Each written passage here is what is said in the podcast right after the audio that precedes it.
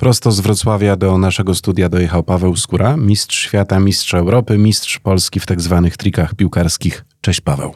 Cześć Łukasz, cześć. E, w tym roku minie dokładnie 20 lat od momentu, kiedy rozpocząłeś swoją przygodę e, z tak zwanym freestyle football. E, opowiedz o początkach tej sportowej zajawki.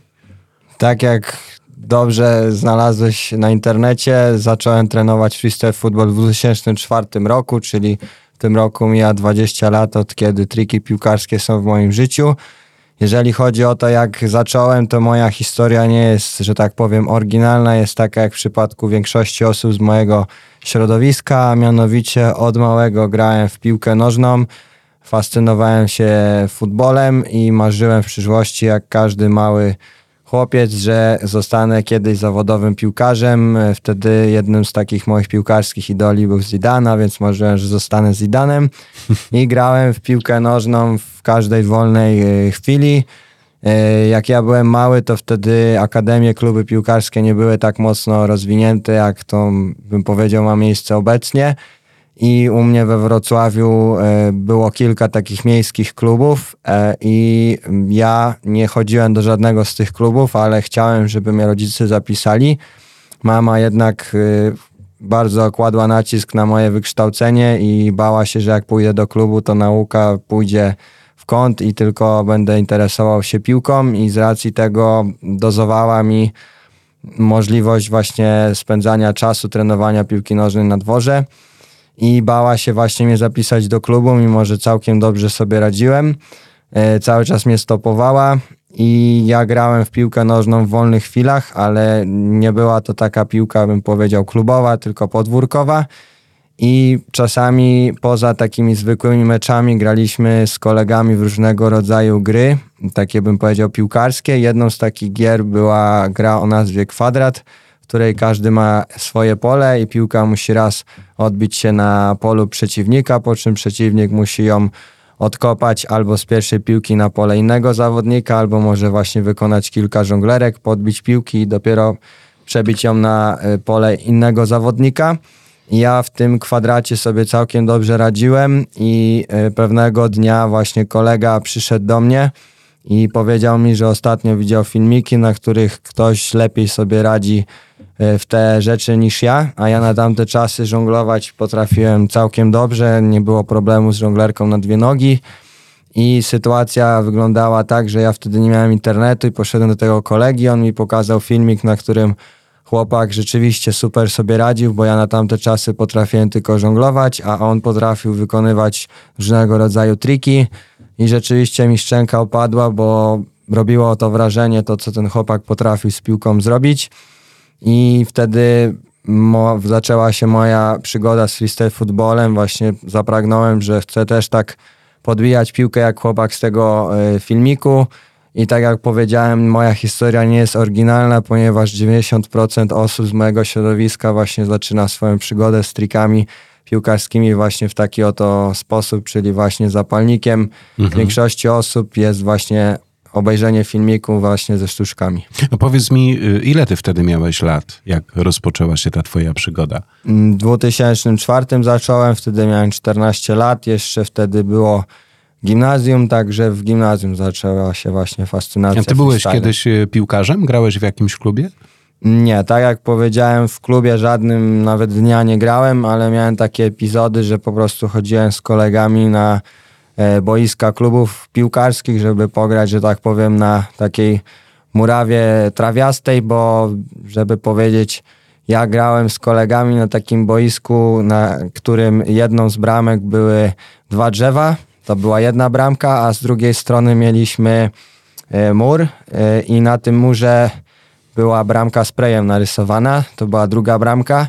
I żeby jeszcze tak było ciekawie, to auty aut. Y, z jednej strony to był y, korzeń, drzewo było takie wiekowe, że był korzeń akurat tak fajnie w miarę prosto szedł, to tam zawsze była linia autowa, a z drugiej strony druga linia autowa to była, był budynek, bursa na ten budynek mówiliśmy, to po prostu jak piłka dotknęła ściany tego budynku, tej bursy, no to wtedy był aut, także boisko mieliśmy ciekawe, no i tam, żeby jeszcze tak odnośnie tego boiska, to fajnie kolega e, na tej bramce, gdzie były e, dwa drzewa to były słupki, to musieliśmy zrobić jeszcze poprzeczkę. To kiedyś kolega sprayem narysował taką linię na jednym słupku, na jednym drzewie i na drugim, no i to była właśnie nasza poprzeczka. E, Paweł, w jakim czasie doszedłeś do poziomu mistrza? Ile czasu to zajęło? Bo masz na koncie kilka tytułów. E, pierwszy turniej, w którym wziąłem udział, odbył się w 2007 roku, a więc po trzech latach gry. E, to był turniej, który zapisał się mocno w historii polskiego freestyle futbolu, ponieważ były to pierwsze mistrzostwa Polski. Na tych mistrzostwach byłem jednym z faworytów nie udało mi się wygrać. Stres, można powiedzieć, był takim czynnikiem, który nie pozwolił mi wygrać y, tych zawodów. Mimo, że miałem umiejętności przed turniejem, każdy mówił, że jest szansa właśnie, żeby wygrać. No to niestety na, na turnieju mi tak dobrze nie poszło, ponieważ nogi mi się bardzo trzęsły i niestety nie udało mi się poprawnie Opanować wykonać emocji. sztuczek, które chciałem pokazać. I zająłem wtedy drugie miejsce. Mm, Udało mi się pierwszy taki sukces osiągnąć rok później, w 2008 roku. Wygrałem właśnie drugie Mistrzostwa Polski. Zarówno pierwsze, jak i drugie odbyły się na Śląsku w miejscowości Zawiercie. E, I idąc y, dalej, czyli pierwszy taki sukces, pierwsze, pierwsze Mistrzostwa Polski, które mi się udało wygrać po czterech latach gry. E, Kolejny taki duży sukces, który odniosłem, to w 2010 roku. Mm, Wygrałem wówczas Mistrzostwa Europy w konkurencji o nazwie Rutyna. Mm, A na czym to polegało? Rutyna to jest taka konkurencja, w której dostarcza się podkład muzyczny. E, W zależności od turnieju są to czasem dwuminutowe podkłady, czasem trzyminutowe podkłady muzyczne. I w tej konkurencji głównie chodzi o to, żeby na tamte czasy, kiedy ja wygrałem, trzeba było zagrać coś pod muzykę. Czyli żeby po prostu jak nie odbijamy piłkę trzy razy, to żeby był dźwięk w muzyce, nie wiem, pam, pam, pam. Tylko wszystko w coś, coś pod muzykę, ale na tamte czasy to nie było tak, że od pierwszej do tam ostatniej sekundy pokazu, że wszystko musi być jeden do jednego pod muzykę zagrane. Wtedy to jeszcze tak raczkowało, tak żebym powiedział, że jak parę takich było momentów, kiedy coś zagrane było pod muzykę, no to było na duży plus dla zawodnika i sędziowie to odnotywa- odnotowywali.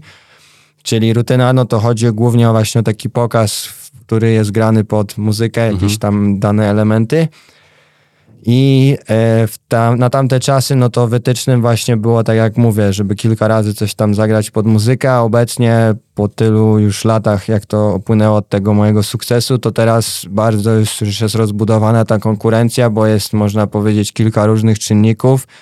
I teraz pokaz pod muzykę, praktycznie każda sekunda jest grana przez zawodnika pod muzykę, ale jest, dochodzi jeszcze też inny czynnik, jak e, na przykład wrażenia artystyczne, czyli kiedyś zawodnicy się ubierali tak jak ja teraz, czyli krótkie spodenki, krótka koszulka bardziej na piłkarza, a teraz to się przebierają, zakładają maski, bardzo tak już jakby kombinują żeby ci zobrazować, no to taki fajny, bo był, że tak powiem, prosty pokaz. Chłopak po prostu był ubrany w piżamę, piłka to była jego poduszka, pokaz zaczynał się tak, że on leży, y, piłka jest jego poduszką i tam jest dźwięk budzika, wstaje, budzi się, ziewa i tak dodają, że tak powiem teraz zawodnicy fabułę. I od paru lat też taki był Francuz bezkonkurencyjny, jeżeli chodzi o tą rutynę. Wygrywał z roku na rok przez 6 albo 7 razy z rzędu, bo on wyznaczał co roku nowe standardy, każdy wiedział, że on coś dołoży od siebie. To on tak to rozwinął, że dodał taką jakby interakcję z własną osobą, która pojawia się na mm, telewizorze, na wyświetlaczu, czyli miał nagrany jakby siebie nagrał i później był do tego jego występu y, odtwarzany ten jego, nie wiem, wcześniejszy nagrany przez niego materiał filmowy i tam można powiedzieć, że była taka toczona rozmowa między nim aktualnie tu na miejscu, a tą osobą, którą siebie nagrał wcześniej i ona była pokazywana na, na telewizorze, na wyświetlaczu. Także dochodzą takie dodatkowe, nie wiem, rzeczy jak pomysłowość y, uczestnika, tak? No i ja w tej konkurencji wygrałem właśnie w 2010 roku, y, czyli po sześciu latach gry to był pierwszy taki sukces międzynarodowy, bo to były Mistrzostwa Europy. I największy mój sukces rok później, w 2011 roku, czyli po siedmiu latach gry, tak? Po siedmiu latach gry to było zwycięstwo w Mistrzostwach Świata. Wygrałem w konkurencji o nazwie Chora trójka. Y, to jest taka konkurencja, w której y, zawodnik dostarcza na kartce papieru kombinację, pisze na kartce papieru nazwę kombinacji, trzech sztuczek, ona się składa z trzech sztuczek, dlatego jest chora trójka nazwa tej kombinacji, czyli pisze na kartce, co zamierza zrobić i ma na to pięć prób, żeby to wykonać, to co sobie zamierzył. I tu liczy się, jak, y, jaka jest trudność tej danej kombinacji, którą zawodnik chce zrobić oraz za którą próbą, czy w ogóle, czy się mu udało ją wykonać i jak się uda, to za którą próbą. Y, I w tej konkurencji właśnie mi się udało wygrać. To taki, jeżeli chodzi o starty w zawodach, mój największy sukces. Y, czyli tak jak tu odpowiadając na pytanie, po siedmiu latach gry udało właśnie mi się wygrać na Mistrzostwach Świata. Czyli zgarnąłeś wszystko. Mistrzostwo Polski, Mistrzostwo Europy, Mistrzostwo e, Świata. A w kraju dużo jest zawodników trenujących ten freestyle football?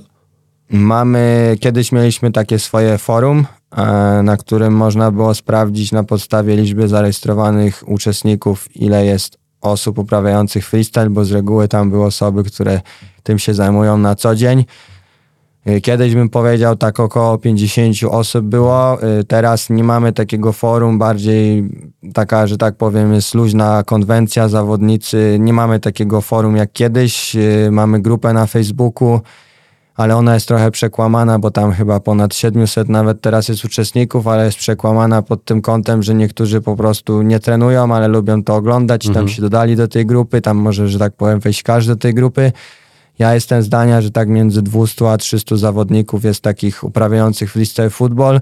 Idąc dalej, jeszcze by się mogli powiedzieć, że każdy, że tak powiem, uprawia ten sport na swoich, że tak powiem, zasadach. Mhm. Są zawodnicy, którzy się koncentrują na tym, żeby dawać pokazy y, za, za pieniądze i oni na przykład starają się udoskonalić swój, swój pokaz. Mhm Y, są osoby, które traktują to jako pasję, jako zajawkę, po prostu wychodzą sobie na dwór, nagrywają jakieś filmiki.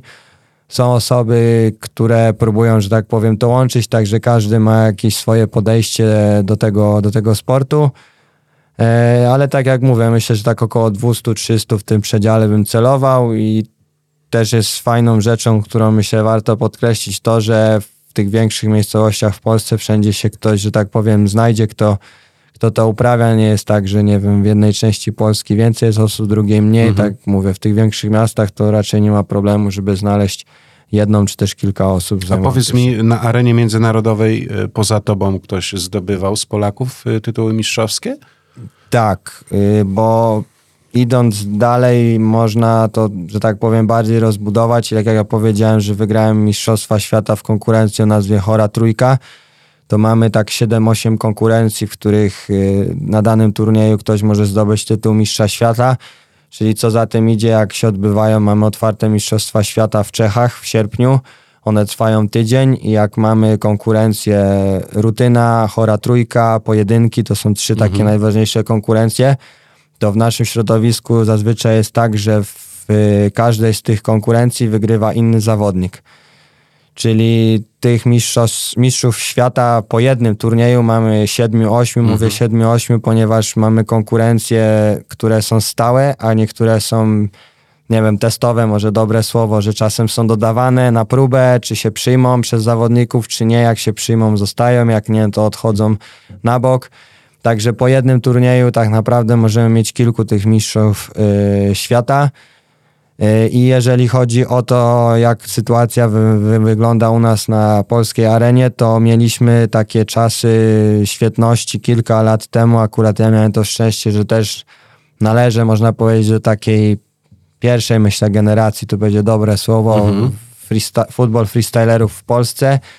W 2014 roku to był taki fajny obrazek. Mistrzostwa Europy się odbywały wtedy w Brukseli obrazek jest fajny, ponieważ w najważniejszej konkurencji o nazwie pojedynki mieliśmy takie zdjęcie top 16 przed y, głównym finałem, który miał być następnego dnia i w tej top 16 tych zawodników było aż 8 Polaków.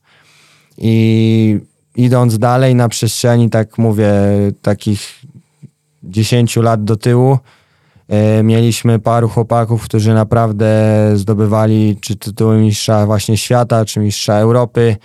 właśnie tam w Czechach i jeszcze mamy mistrzostwa, można powiedzieć, świata też, które organizuje firma Red Bull. I jeżeli zawodnik wygra mm, zawody organizowane przez Red Bulla, no to też my go tytułujemy jako mistrz świata, bo te zawody też wiążą się swoimi jakby Mhm, prawami, zasadami, ale one są jakby, można powiedzieć, równoważne, bo nie ma tak, że u nas, nie wiem, jeden turniej jest jakby wyższej rangi, drugi niższy. Mamy po prostu zawody te w Czechach otwarte, na nie może każdy przyjechać i dodatkowo jeszcze Red Bull robi swój, że tak powiem, turniej, na który te, też są osobne zasady i można zarówno zostać mistrzem świata właśnie na tym turnieju w Czechach, jak i na tym robionym przez Red Bulla. No i na przestrzeni tych lat, mówię, z Polski, tak można powiedzieć, że pięciu, sześciu graczy było, którzy właśnie święcili te, te najwyższe stopnia podium, zdobywali.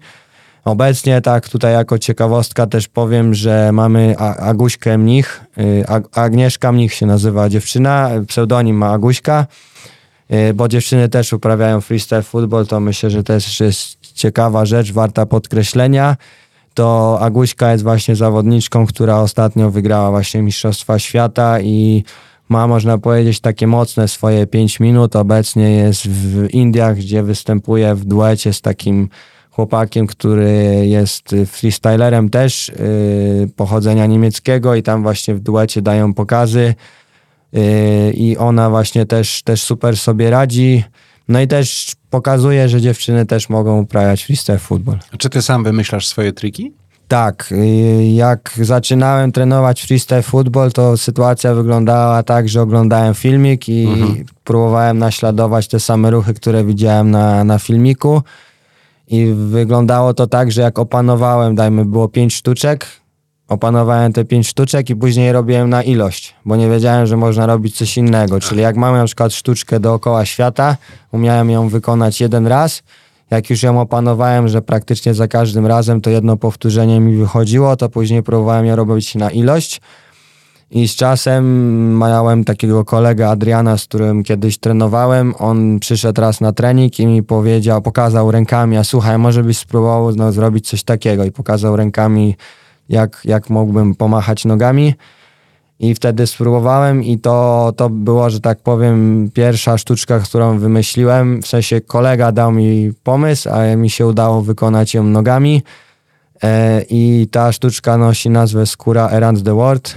Możemy powiedzieć e, skóra dookoła świata. Czyli, przepraszam, wejdę ci w słowo, czyli ten twój trik został e, wpisany niejako w listę konkursową, można tak powiedzieć? Mm, Tak, u nas wygląda tak, że jak zawodnik zrobi jakąś sztuczkę, to później wrzuca ją na internet i może po prostu zapytać się naszej społeczności, czy to będzie nowa sztuczka, czy nikt czasem kiedyś nie wykonał takiego, takiego sztuczki.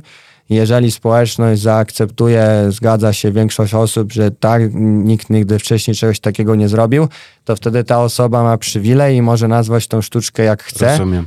I tak się przyjęło, że y, moje nazwisko to Skóra, ale też się przyjęło, że to jest jednocześnie mój pseudonim, ale zawodnicy zagranicy mówią zawsze Skora, bo nie ma u i zawsze jest Skora. I sytuacja wygląda tak, że zawodnik y, zazwyczaj jak wymyślił swoją pierwszą sztuczkę, no to ma przywilej, że ją nazywa jak chce i większość zawodników y, po prostu nazywa sztuczkę w ten sposób, że na początku jest umieszczany nazwisko, pseudonim zawodnika, a następny jest y, to sformułowanie around the world, czyli dookoła świata. Y, I jak ja jestem skóra, no to skóra around the world to będzie moja sztuczka. Jest na przykład gracz ze Szwecji, który ma pseudonim Pale Mhm. i jego sztuczka to jest Pale around the world. Rozumiem. Zazwyczaj pierwsza, którą wymyślana była przez zawodnika sztuczka, to tak, tak była ona później nazywana przez niego. I gorzej jest w momencie, kiedy zawodnik jest na tyle dobry, że jest w stanie wymyślić, był w stanie wymyślić, czy jest w stanie wymyślić kolejne sztuczki, bo wtedy jakby jest zdane na własną pomysłowość. I ja miałem to szczęście, że kiedyś, jak miałem takie swoje 5 minut, to wymyśliłem dużo sztuczek. I sztuczki kolejne nazywane były y, tak, że najpierw, bo chciałem koniecznie, żeby było moje nazwisko, bo jednak to jest, zostaje, że tak powiem. identyfikuje. I, I dalej, czyli jest skóra i kolejny wyraz to jest move, tak jak ruch po angielsku, czyli skóra move. i później wyrazy o podobnym znaczeniu. Yy, nie jak się to mówi, ale chodzi o to, że no wyrazy o takim samym znaczeniu szukałem w słowniku, czyli jak jest yy, move, to jest jako ruch. Mhm. To może jeszcze być po angielsku motion, czyli kolejny trik jest skóra motion. Mm, No i jeszcze idąc prościej, jeszcze wymyśliłem, że może być skóra trick. Też coś takiego może być.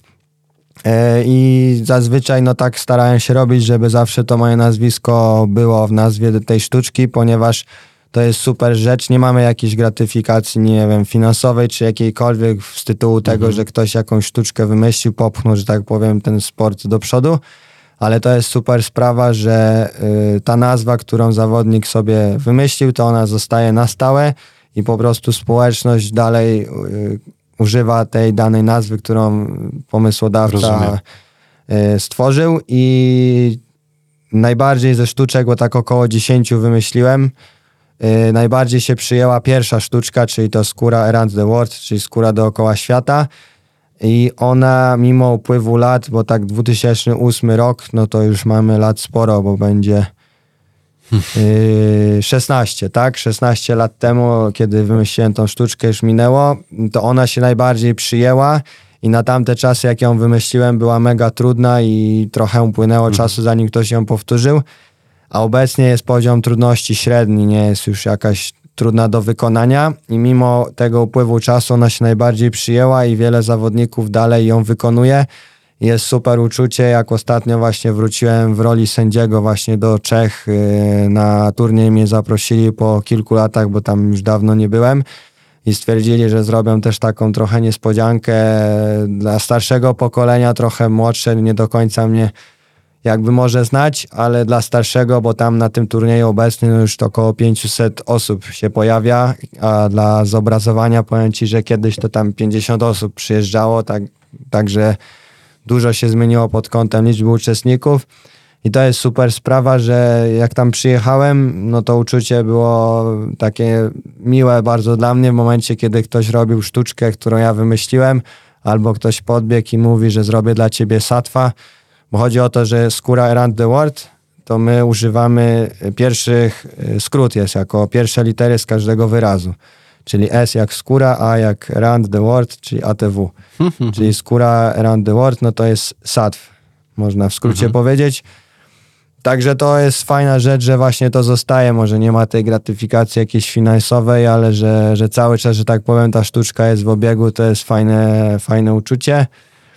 Mm, także no tych sztuczek trochę było i mówię, no fajnie, że, że mimo tych upływu lat dalej są osoby, które je wykonują i tu jeszcze ci na marginesie powiem, że na tym materiale wideo, który dzisiaj nagraliśmy, to też tą sztuczkę wykonałem, także w razie czego ja powiem, która i możecie tam też dodać taką adnotację, dopisek, że to jest właśnie ta sztuczka pierwsza, którą wymyśliłem, bo dzisiaj też ją tu u was wykonałem. E, Powiedz mi, Paweł, e, czy ty trenujesz, dużo trenujesz, żeby zachować taką formę, kondycję tego, co e, prezentujesz na różnych pokazach, czy po prostu ty już to potrafisz i nie musisz doskonalić tych swoich umiejętności? Ty w tygodniu trenujesz e, codziennie? Jeżeli chodzi o pokazy, to na pokaz mam przygotowany jakby są przygotowane triki, które mam opanowane praktycznie 10 na 10, że w każdej próbie wychodzą i one, że tak powiem, no może nieskromnie to zabrzmi, no powiem, że już tyle przewałkowane były przez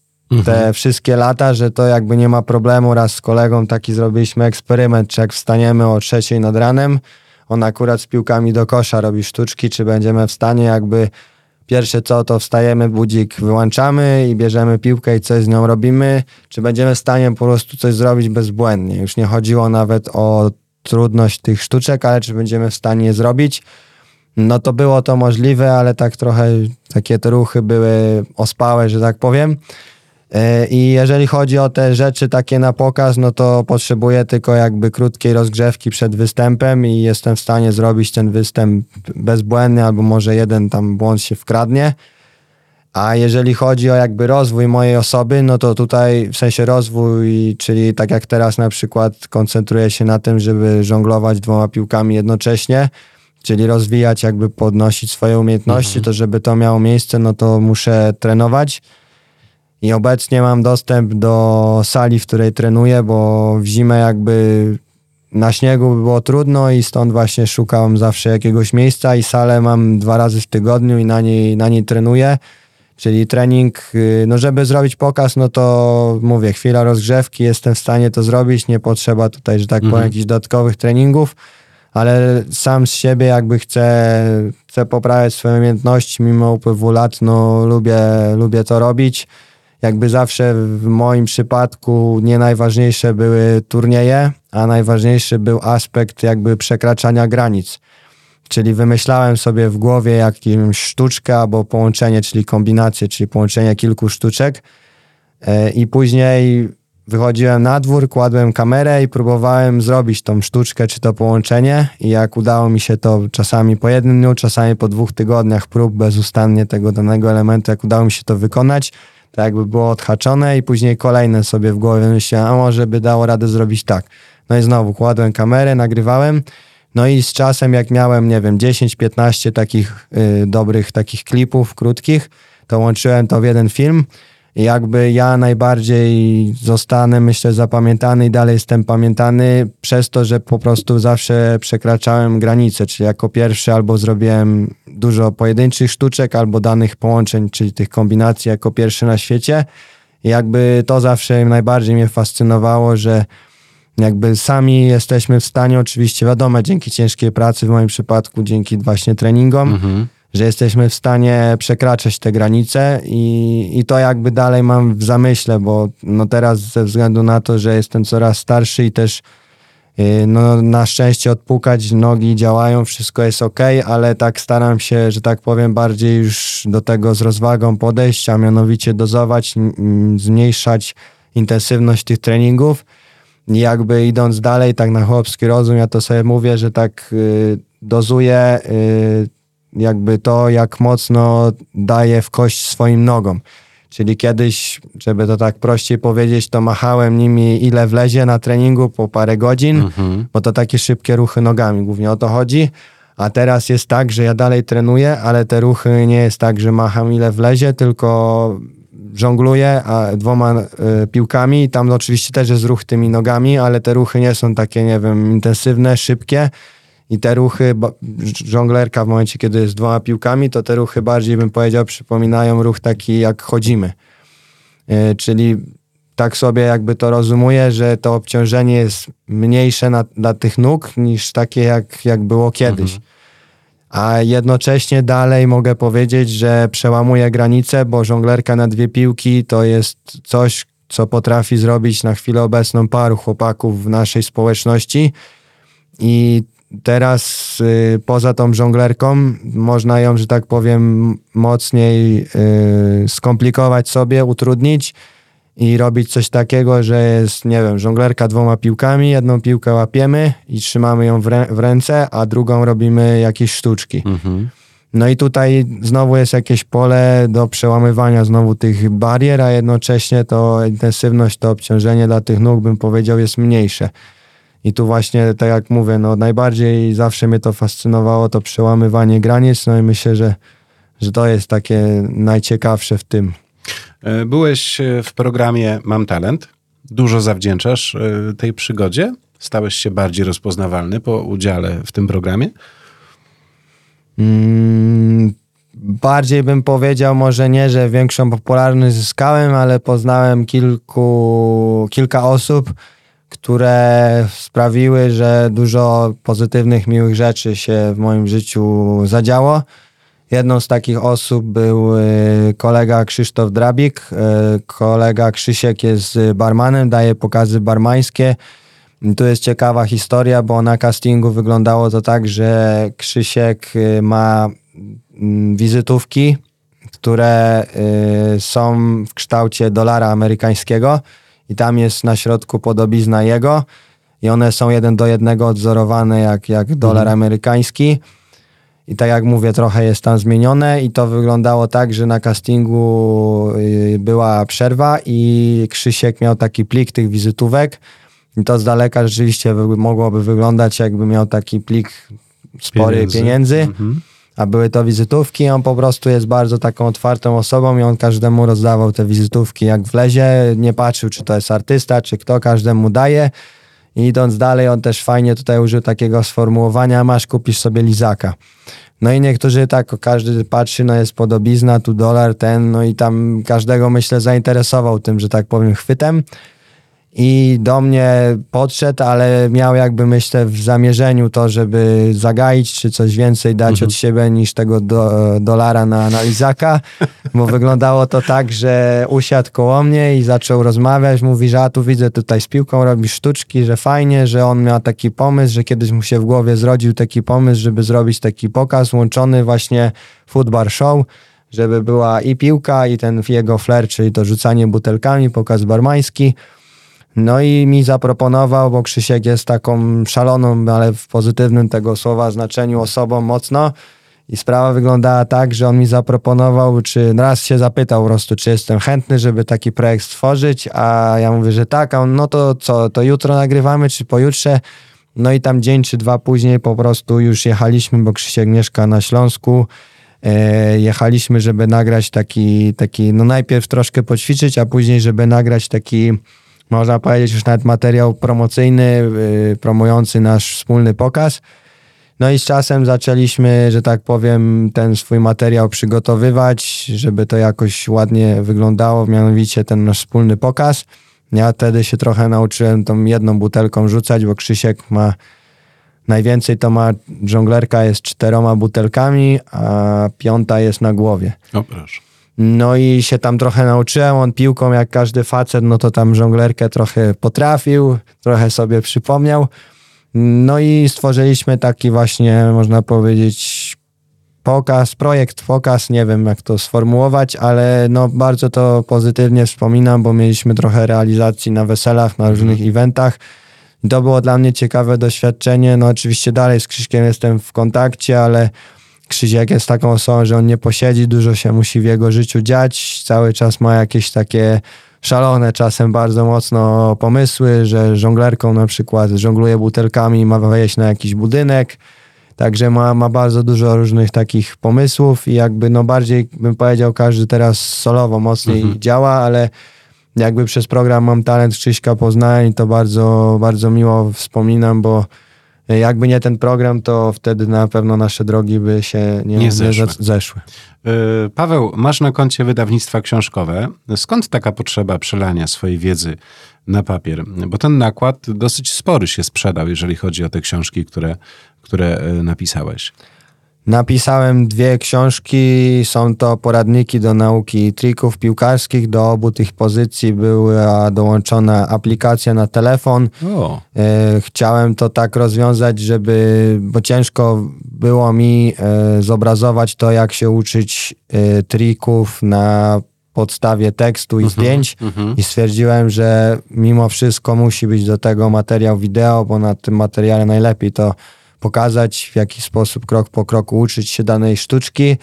I udało mi się z wydawnictwem takie rozwiązanie znaleźć, że właśnie dodatkowo do książek y, jest dołączona aplikacja.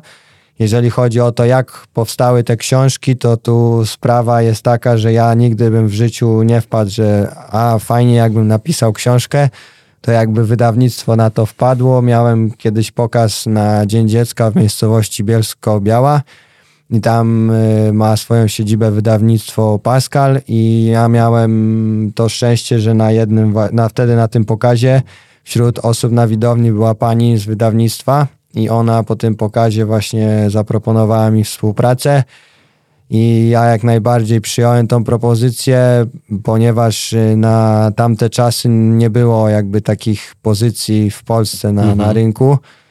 I dodatkowo też e, motywatorem było to, że wtedy miała być impreza piłkarska, tylko nie chcę przekłamać, czy Mistrzostwa Europy, czy świata, ale im to też tak fajnie się wkomponowało właśnie, żeby to tak połączyć, że temat piłki nożnej wtedy będzie na czasie. I tutaj właśnie stąd tak yy, dodatkowo to, to motywowało mnie ich, żeby tą książkę na czas wtedy napisać. E, no jeżeli chodzi o pierwszą książkę, to była to dla mnie fajna przygoda, bo mogłem zobaczyć jak takie coś powstaje, mhm. pół roku łącznie trwał proces tworzenia tej pierwszej pozycji. Y, dużo mi pomogło wydawnictwo, ponieważ tam było parę osób, które odpowiadało każde za inne tam błędy, poprawiane to wszystko było na bieżąco przez nich. I miałem to szczęście, że książka powstawała w czasach, kiedy właśnie mamy, mamy internet i mimo odległości, która nas dzieli, bo ja mieszkam na co dzień we Wrocławiu, oni Bielsko-Biała, to przez internet wszystko można było mailowo to przesyłać. Ja przesyłałem, oni nosili poprawki, ja do tego się odnosiłem i tak ta praca systematycznie posuwała się do przodu. I pierwsza książka, tak jak mówię, no pół roku mi to zajęło, nie wiem czy długo, czy krótko. Druga już pozycja było szybciej, bo trzy miesiące już wiedziałem z czym to się je. Mm, I myślę, że to była też, też ciekawa przygoda i najbardziej tak zapamiętałem moment, kiedy poszedłem do centrum handlowego Magnolia we Wrocławiu, kiedy miała być premiera książki, bo jeden z dystrybutorów y, książek był Empiki. No i to była naprawdę mega rzecz, tak się dumnie poczułem, jak poszedłem do tej Magnolii, do, do Empiku we Wrocławiu i no patrzę, rzeczywiście, no są te książki, może nie ma tych książek ze stojak mhm. Remigiusza Mroza, Mroza, ale jednak są i no i to też, też taka fajna była rzecz, sobie zrobiłem zdjęcie na pamiątkę. No i tak zawsze to podkreślam, że z jednej strony to była taka dla mnie przygoda, ale z drugiej też osiągnięcie, ponieważ nie każdy może co może powiedzieć, że napisał jednak książkę, czy też dwie, dwie książki. Ty Polskę zjeździłeś wzdłuż i wszerz, e, pokazując te wszystkie swoje triki, tak zwane pokazy. Jak e, w skrócie wygląda taki pokaz? Jak jedziesz do miejscowości X, Y, Z, e, przebierasz się w swój strój do pokazu i co ty tam pokazujesz tym dzieciakom? Pokaz mam y, pięciominutowy. Y, on odbywa się do muzyki, którą ja wcześniej dostarczam, zazwyczaj na pendrive'ie. I pokaz to jest określony układ właśnie sztuczek, które wykonuję. Staram się, żeby tam właśnie parę elementów było zagranych pod muzykę. I zanim ten pokaz w ogóle nastąpi, to y, staram się, że tak powiem, wejść w interakcję z widownią. Najczęściej występuje dla dzieci wiek przedszkolny bądź szkoła podstawowa i staram się wejść z interakcją, czyli nakręcić ich do tego, żeby oni reagowali na to, co za chwilę zobaczę. Kiedyś to było tak, że ktoś mnie zapowiedział i od razu szedł pokaz, włączali muzykę, mhm. no i wiadomo, czasem dzieci klaskały, czasem nie. A teraz zanim właśnie, jak mnie prowadzący imprezy zapowie, to nie mówię, że proszę włączyć muzykę, tylko biorę mikrofon i staram się najpierw nawiązać, nawiązać kontakt. kontakt. i mówię, że jak im się coś spodoba, to chcę, żeby bili brawo i zobaczymy, czy wszyscy zjedli śniadanie, czy macie siłę, żeby bić brawo, no i biją brawo. Później, dobra, bić brawo będziecie, a jak coś się wam bardzo, bardzo spodoba, to wtedy macie powiedzieć magiczne słowo wow. No i wtedy sprawdzamy, czy to wow potrafią powiedzieć. Jak powiedzą, no to jest odhaczone. I teraz ostatnia rzecz, że na 3-4 mówią wow i biją brawo. Dwie rzeczy jednocześnie. Jak oni to zrobią, no to wtedy jest puszczana muzyka. No i to widzę, że skutkuje, bo wtedy jest na pewno większy oddźwięk. Częściej ta widownia reaguje w postaci braw czy tego słowa wow.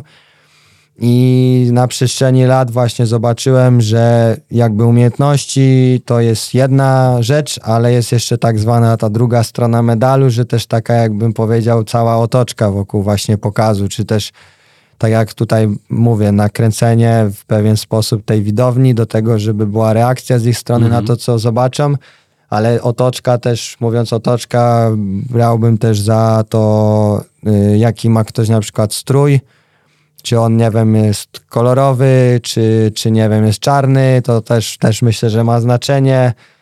Y, także takie dodatkowe rzeczy i jeszcze z takich rzeczy istotnych to myślę, że to jak widownia daleko siedzi. Jak robię spotkania w szkołach, to kiedyś robiłem tak, że dzieci y, siadały jak w kinie, że były rzędy, a niedawno stwierdziłem, że żeby mieć z nimi lepszy kontakt, czy ogólnie właśnie, to one powinny siedzieć jak najbliżej mnie, bo wtedy mhm. no, lepiej też widzą, ale ja też mogę do nich podejść, zadawać pytania i wydaje mi się, że to jest też taki czynnik istotny, czyli jak jest taka możliwość, to staram się, żeby ta widownia jak najbliżej mnie siedziała. Czyli jest ten pięciominutowy pokaz, najpierw to nakręcenie i później po pokazie jest taka interakcja, to w zależności od tego, jak organizatorzy chcą, ile czasu mam zająć, to ta interakcja może trwać 5 minut, a może trwać pół godziny. Interakcja mhm. polega na tym, że zapraszam osoby z widowni na środek i one wykonują sztuczki. I do interakcji, w zależności od tego, jaka to jest, jaki to jest event, impreza, to jest na publiczności, albo zapraszam same dzieci, albo dzieci, trenerów, rodziców, bo to jest też myślę istotne, żeby zapraszać jakby wszystkich przedstawicieli, którzy są na widowni, nie tylko dzieci, a rodziców pomijamy, tylko każdego i wtedy też dla dziecka jest fajnie, jak na przykład zobaczy w akcji swoją mamę, jak ona nagle wykona sztuczkę. Hmm. Także no tak mówię, tak odnośnie pytania, to tak pół godziny może zająć moje wejście, właśnie pokaz pięciominutowy, a później ta interakcja. Yy, także tyle. E, jesteś znany za granicą kraju. E, gdzie występowałeś i które z tych występów były dla ciebie e, wyjątkowe? Bo pokazywałeś się na, na, na dużych wydarzeniach. Mm, takie największe, nie wiem czy top 3, ale zawsze to przywołuję w Stanach Zjednoczonych na Amerykanki, piłkarki zdobyły Mistrzostwo Świata w piłce nożnej i Coca-Cola była jednym ze sponsorów y, reprezentacji właśnie Amerykanek w piłce nożnej. I Coca-Cola zorganizowała taką trasę objazdową z pucharem, który zdobyły właśnie reprezentantki Ameryki w piłce nożnej. I ja miałem to szczęście, że zostałem dokoptowany do takiej drużyny, która jeździła z tym pucharem. I ten puchar był wystawiony. Kibice, którzy mhm. tam akurat napatoczyli się, przechodzili niedaleko, mogli sobie zrobić z nim zdjęcie, mogli pograć na konsoli w piłkę nożną. Była też jedna reprezentantka kraju, mogli, kibice mogli sobie z nią zrobić zdjęcie. I dodatkowo ja byłem jedną z osób, tam była taka drużyna freestylerów, która dawała co jakiś czas pokazy i też tam uczyła sztuczek.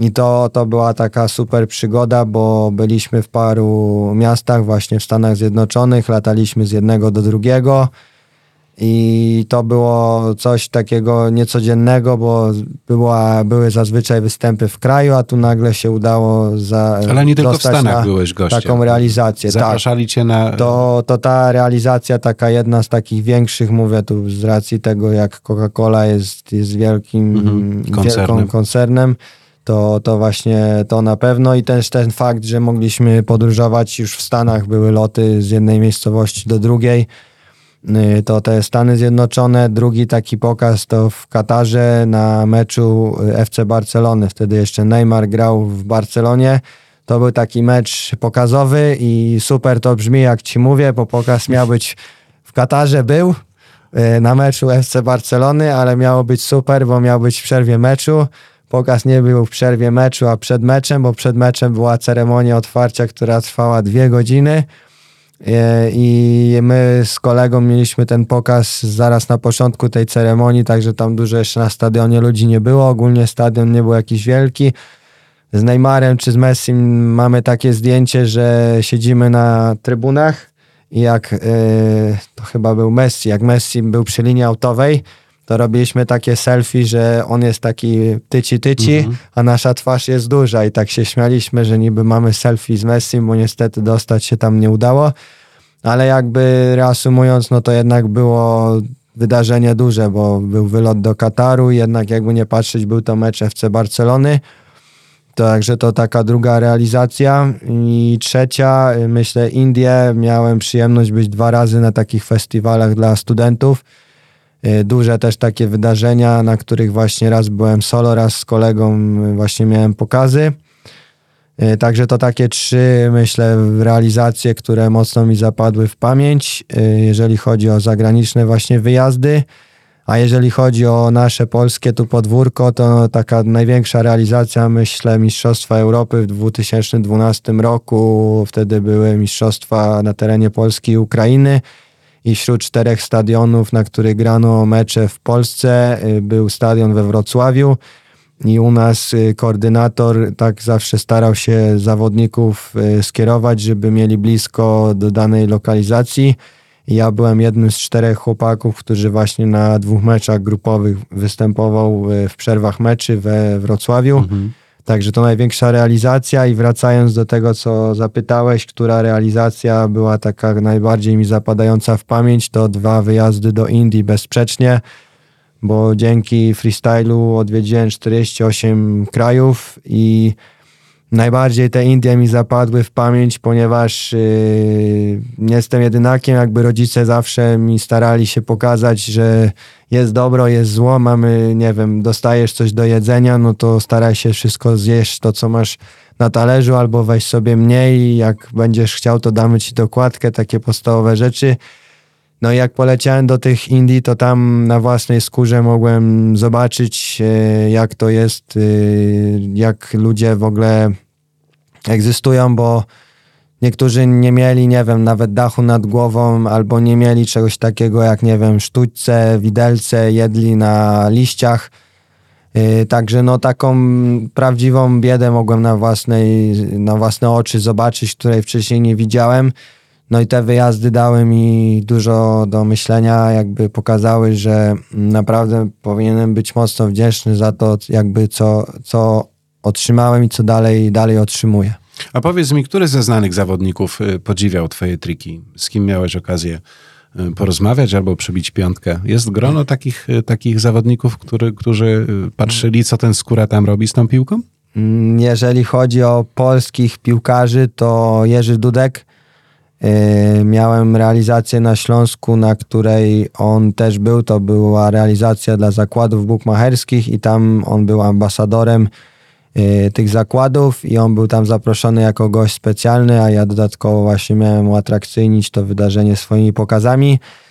I tam y, poza tym, że miałem pokaz, to właśnie był też taki moment, że organizatorzy nas przedstawili sobie i Jerzy Dudek bardzo jakby pozytywne na mnie wywarł wrażenie, ponieważ y, zaprosił mnie nie tylko, że podał rękę, miło cię poznać i na tym koniec, tylko normalnie też byłem mocno mile pozytywnie zaskoczony, ponieważ y, powiedział, że, że tutaj chodź usiądziemy, chwilę pogadamy i tam nam dali wtedy herbatę i to było miłe, ponieważ no, nie ograniczył się do dwóch zdań, tylko mhm. chwilę ze mną porozmawiał, tam rozmawialiśmy trochę o golfie, bo to już było spotkanie, to miało miejsce, kiedy już Jerzy Dudek już kończył swoją Karierę. piłkarską karierę i ja wiedziałem, że golfem się interesuje, no od czasu do czasu też tam w mediach się przewijał, ale jeżeli chodzi o tą stronę sportową, to wiedziałem, że właśnie ten golf jest w jego życiu.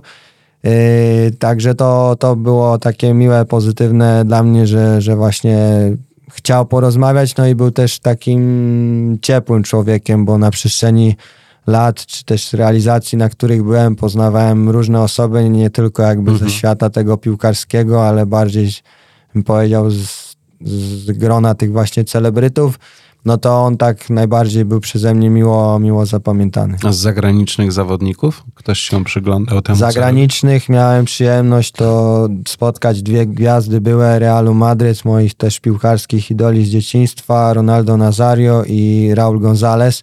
Akurat tak się super złożyło, że jak byłem mały, to kibicowałem właśnie Realowi Madryt. Mhm. I nigdy nie sądziłem, że kiedyś będzie mi dane właśnie spotkać tych, tych piłkarzy. E, Ronaldo Nazario to była realizacja w Warszawie i tam właśnie miałem możliwość zrobienia sobie z nim zdjęcia i dostania autografów dwóch na dwóch piłkach. Niestety Ronaldo nie widział mojego pokazu, bo ja miałem pokazy, a on się na koniec imprezy pojawił, ale też to było miłe, że mogłem go zobaczyć.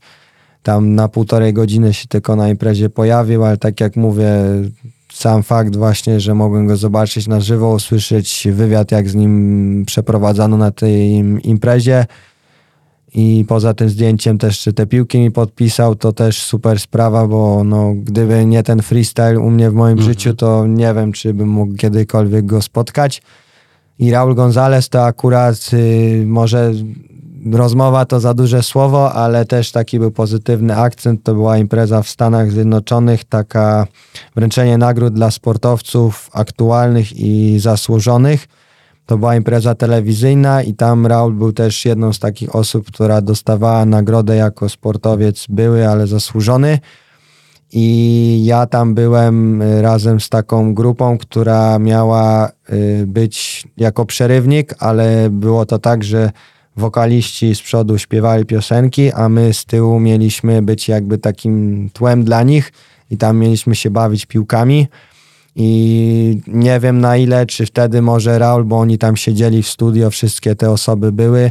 Tam Raul może coś widział, jak my tam robimy z tą piłką, może nie ciężko im powiedzieć, ale później jak była taka impreza po tej realizacji telewizyjnej, to tam y, każdy z tych sportowców był, że tak powiem, dostępny dla nas, bo my jako uczestnicy tego wydarzenia mogliśmy tam być. I tam y, była taka sytuacja, że wśród gości był Evander Holyfield, mhm. były mistrz świata y, w boksie, y, to właśnie tam zdjęcia głównie starałem się robić, to, to właśnie też, też był była moment, że poszedłem właśnie przy barze, był Raul Gonzalez siedział. I tam poprosiłem o zdjęcie, się zgodził i też mu pokazałem dwie sztuczki, to to tak pamiętam, że kciuka tylko pokazał, nie wiem czy nie chciał po angielsku coś tam mówić, ale tego kciuka pokazał, także może rozmowy typowo nie było, ale była jakiś taki moment krótki interakcji z nim. Ty oglądasz futbol? Tak, oglądam głównie rozgrywki Ligi Mistrzów, jak już są mecze takie, że tak powiem, o stawkę, mhm. E, to, to wtedy jak najbardziej oglądam, plus reprezentację naszą też oglądam.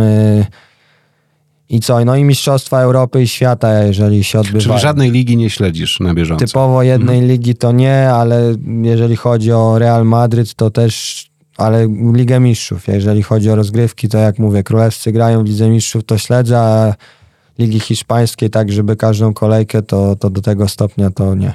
Top 5 zawodników y, zdaniem Pawła Skóry. E, Ronaldinho to number one bym chyba dał, bo z racji wiadomo jego mhm. techniki, ale też e, zawsze też to taka druga strona była, która mi mocno zawsze Ronaldinho zapadła w pamięć, że u niego był ten uśmiech, jak on grał, to jakby umiejętności to jedno, ale widać, że ta piłka to taką mu radość sprawiała, że drugiego takiego zawodnika nie widziałem, żeby tak, tak do tego podchodził. No i co, no nie będę oryginalny, jak powiem Messi, Ronaldo, bo myślę, że tych zawodników na obecne czasy, no trzeba, mhm. to, który jest lepszy, gorszy, to, to nie chcę się wypowiadać, bo myślę, że jeden i drugi, no tutaj fenomen, jeżeli chodzi o y, futbol, y, czyli mamy trzech. No i tu nie miałem przyjemności jakby za dużo pooglądać filmików, też nie będę tu ściemniał, ale oglądałem, bo też kiedyś jak byłem mały chciałem zobaczyć, bo każdy mówił Pele Maradona. No i też parę filmików oglądałem, ale nie jakoś tam bardzo dużo, bo byłem ciekawy, jak w ogóle ten futbol wyglądał kiedyś. kiedyś. Mhm. To raz, a dwa to też chciałem zobaczyć, jaki oni poziom prezentowali, no bo słyszałem, że Maradona to tam mijał pół boiska i myślę, no jak to możliwe na dzisiejsze czasy, gdzie on by tam minął tylu zawodników. Y, no i rzeczywiście no, no tych, tych zawodników też, też myślę, także to by łącznie z nimi była piątka. No i Maradona mocniej mi zapadł, bo widziałem tylko też inne może czasy, to też tak inaczej, ale mocno mi zapadł w pamięć, jak widziałem właśnie filmiki, na których żongluje piłkę barkami, ale też potrafił trzymać piłkę na czole. To też takie dla mnie było na plus z racji tego, co ja na co dzień robię, bo, bo to bardzo nawiązuje do tego, czym ja się zajmuję. E, Paweł, jesteś ambasadorem aktywnego spędzania wolnego czasu, tak to można e, powiedzieć przez najmłodszych. Nie przeraża ciebie, że najmłodsi najwięcej czasu spędzają z nosem wklejonym w smartfon albo też w komputer? Przeraża, bo mam, mam to szczęście, że poza dawaniem pokazów też pracuję w przedszkolach i szkołach podstawowych, prowadzę zajęcia z piłki nożnej, też w niektórych szkołach zajęcia dodatkowe pod tytułem triki piłkarskie. I w ciągu tygodnia przewija mi się no, ponad setka dzieci, myślę jakby to wszystkie te szkoły, przedszkola mhm. sumować i są to dzieci, tak jak mówię, trochę młodsze, troszkę starsze i akurat na moje zajęcia chodzą te dzieci, które bardziej są ukierunkowane na sport, chcą, bo zapisują Jaki jest, się do mnie. przepraszam, odsetek takich dzieciaków? To jest większość, czy, czy niekoniecznie? No tu właśnie niekoniecznie. No i problem jest taki, że to jest coraz częściej chyba pokazywane przez różnego rodzaju media właśnie, że z tym jest coraz większy mhm, problem, z tą aktywnością ruchową. No ja tu bym powiedział, że trzeba by dozować y, ten dostęp przez y, dzieci czy też młodzież do, do tych urządzeń elektronicznych. I tutaj pierwsze, co mi przychodzi do głowy, myślę, że to jest dobre rozwiązanie, bo też robię obozy trików piłkarskich i raz na obozie, bo u mnie nie jest tak, że zabieram te telefony dzieciom, ale raz się zetknąłem z czymś takim, że rodzic miał aplikację zainstalowaną w telefonie swojego dziecka, które było uczestnikiem mojego obozu i tam telefon był jakby dostępny przez jakiś określony czas w Mhm. ciągu dnia. I ten rodzic po prostu mógł sterować tym telefonem swojego dziecka, które było u mnie na obozie, czyli że nie wiem, godzinę dziennie mógł na przykład z niego korzystać. Mhm. I to według mnie jest dobre rozwiązanie, że, żeby właśnie tak y, dozować, że z umiarem pokazywać dzieciom właśnie dostęp do tych urządzeń, że nie ile wlezie, tylko tak jak u mnie z tymi lekcjami, że 10 minut przed, 10 minut później, tak? Mistrz świata, mistrz Europy, mistrz Polski Paweł Skóra był gościem kolejnego podcastu e, Twojej strony miasta. Bardzo Tobie dziękujemy, że przyjechałeś do nas z Ja Wrocławia. również dziękuję. E, Do zobaczenia, mam nadzieję, na pokazach e, Twoich trików, które chętnie zorganizujemy. Tak więc mamy nadzieję, że będziemy się częściej e, spotykać, a za dzisiejszą wizytę bardzo Tobie e, dziękujemy. Ja też dziękuję Łukasz i mam nadzieję do, do zobaczenia. Do zobaczenia.